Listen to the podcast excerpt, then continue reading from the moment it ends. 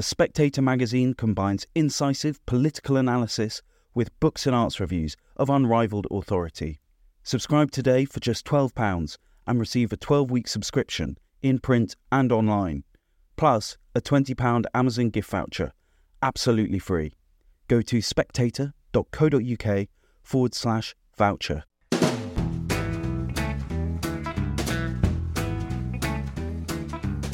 Hello, and welcome to the Americano podcast, a series of discussions about American politics, power, and prejudices. This year, 2024, is an election year in America, a presidential election year. And so we will be doing two podcasts a week rather than our usual one because we want to and because we know you can't get enough Americano in your life.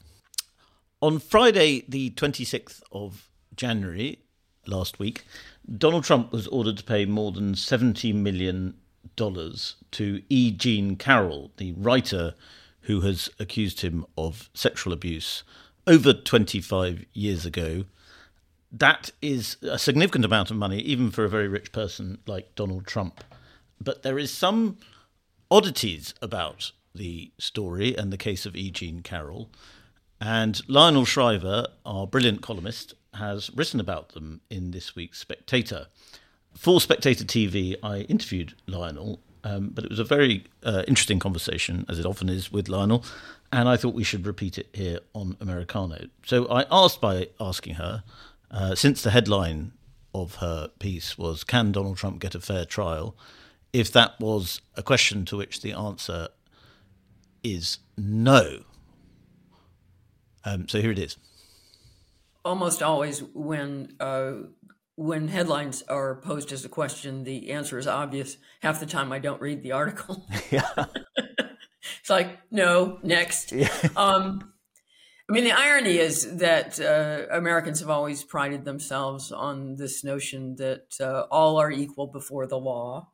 And what we usually mean by that is that people in positions of privilege, who are wealthy, who are influential, are not going to be treated as if they're special. They're not going to get any concessions. They have to meet the same standards as everyone else. And this is one of those odd situations where I think being someone who is uh, influential and uh, is a, a, celebrity as well as, you know, uh, uh at this point in the polls, advantage to become president of the United States. This this unusual uh, appearance of privilege is actually a disadvantage for Trump and it means that uh, he can't be tried like just anyone else. And there's there's no way that anybody in any of these trials, jurors or or judges, don't have an opinion about him to begin with. I mean, you, you're not going to be able to find a jury anywhere that that approaches Donald Trump in a state of innocence. Yes.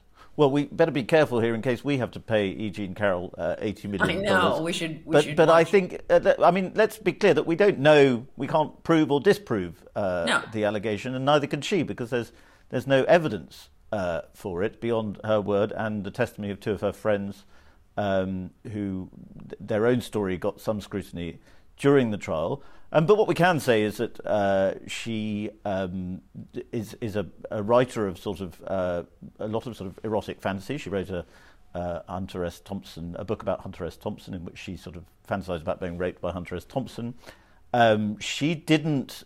Uh, I think it's confirmed now that she, in fact, I know it's confirmed now that she had the idea to uh, sue Donald Trump for rape uh, after uh, going to a, a, resistance party, resistance being the sort of anti-Trump uh, movement. She went to a resistance party in New York, and George Conway, uh, the husband of Kellyanne Conway, who uh, is very anti-Trump, uh, suggested it to her.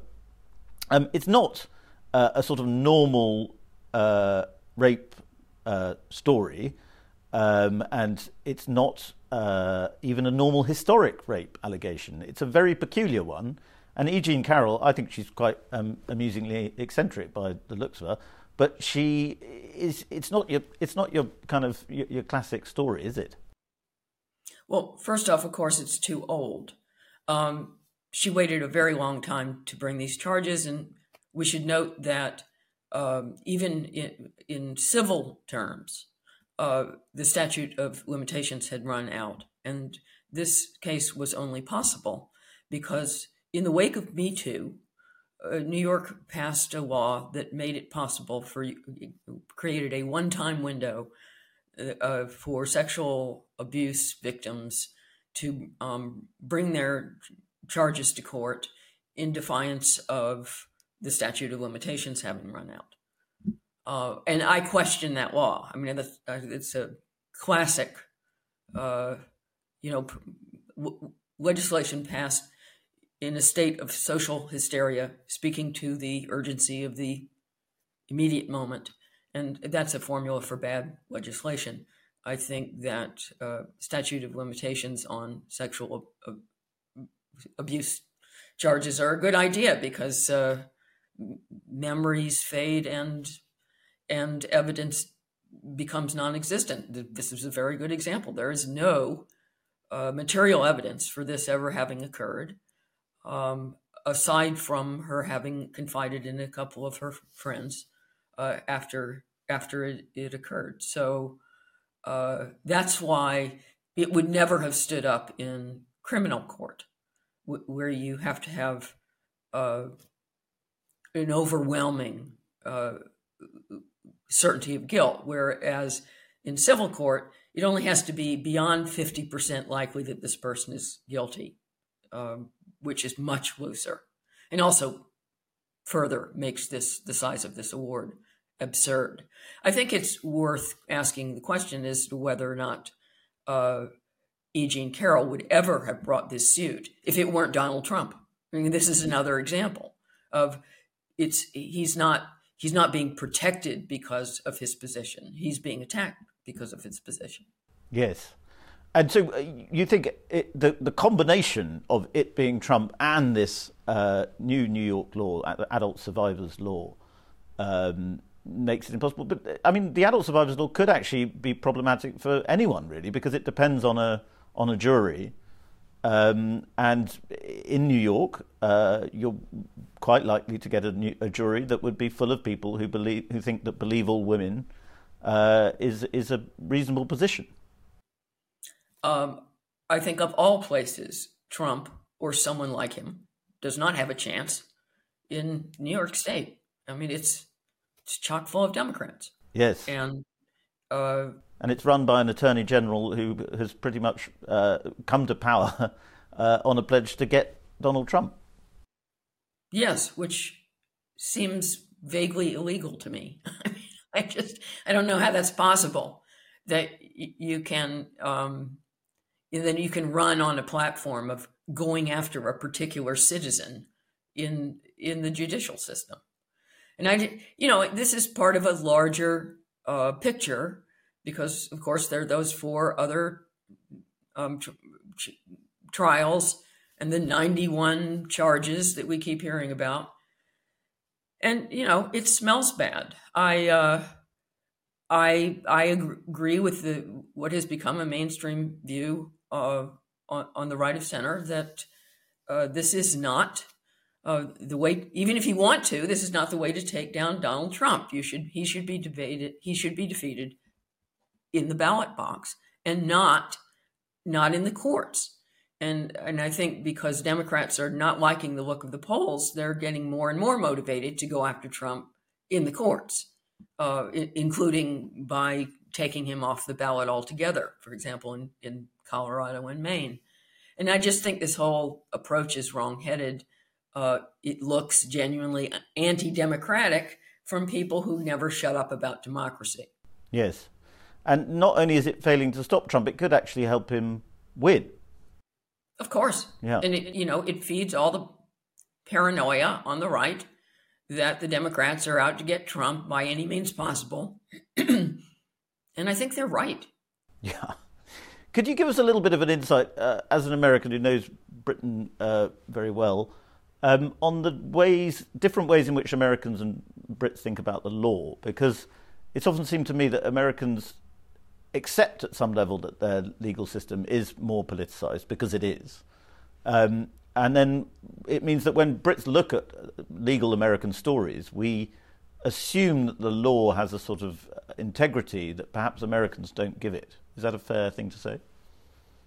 Maybe, but I think that there's a politicized element in the UK also, especially now that you have a Supreme Court. Uh, the decisions around Brexit were highly political. And uh, maybe that was new to a, a lot of Britons, uh, that the, the courts have their own opinions. I think to completely trust any justice system as unpolitical is naive because it's run by people and people have opinions and and and they have certain outcomes that they prefer uh, going in. So there's there's there's a political element to it anyway, and the, all that neutrality is a conceit. Uh, so, and you know, obviously, with the situation of the Supreme Court in the U.S., uh, it because justices are appointed by a particular president with a particular viewpoint and party. Uh, so the court is is eternally divided between liberals and conservatives. Uh, yeah, from a distance, it, it looks bad, but I don't think it's that different in the UK. Uh, and lastly, Lionel, I know, uh, Lionel, I know it's uh, very rude to ask people how they're going to vote, and I, I won't do that directly. But uh, certainly, four years ago, you supported Joe Biden over Donald Trump. Uh, I get you said at the beginning you're not a, you're not a Trumpster. We, we I get that, but do you really think uh, four more years of Joe Biden would be better than four oh, more years of Donald Trump? I think four more years of Joe Biden will will or would be a catastrophe. I, there is no good outcome for this election unless something changes.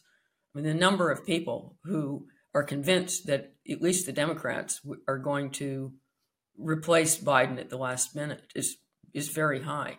And I don't know what I, I can't tell the difference between uh, sound intuition in this case and wishful thinking because people are so desperate that Biden not run again, and especially with Kamala Harris as his vice president.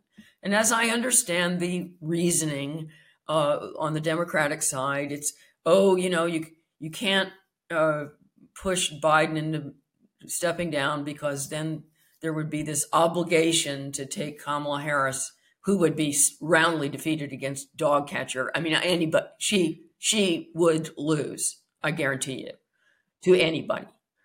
Um, because, you know, she's part black and part Indian and she's the first female vice president and you can't insult these groups of people. I think that's a false, I think that's a false assumption. I think she's so widely disliked that that includes a huge number of black people and Indian people and women. So uh, so that that's that's a false assumption. But that's that's the, that's the logic according to which you know I guess the heavies in the Democratic Party have have not leaned very hard on him to to reconsider. But uh, the, this if it goes ahead, Trump and Biden, there is no way I'm I'm going to be happy at the end of election night. I mean, I, I'm going to be depressed regardless of what happens, and it's just a, a competition of, of, of which future strikes me as slightly more horrific. And honestly, I think it's a dead heat. Well, uh, I hope we'll have uh, many more updates from you as that depressing evening approaches. Uh, thank you very much, Lionel. Oh, it's a pleasure to talk to you, Freddy. That's it for uh, that episode of the Americano podcast. I hope you enjoyed listening to it. I'd like to thank our brilliant spectator production team uh, Natasha Feroze, my producer, Oscar Edmondson, who's sitting opposite me. And I would like to ask any listeners who have ideas as to who they think I should get on the podcast. Um, we're going to be doing two a week, so we have to come up with plenty of ideas this year and often you have much better ideas than I do. So please do get in touch if you have an idea of a guest that you think we should try and get on the show or a subject that you think we haven't covered that we should be covering. And please email that to podcast at spectator.co.uk or you can get in touch with me directly on Twitter. I think my handle is FreddyGray31, which is depressingly how old I was when I set up my Twitter account. Okay, please do that. Goodbye.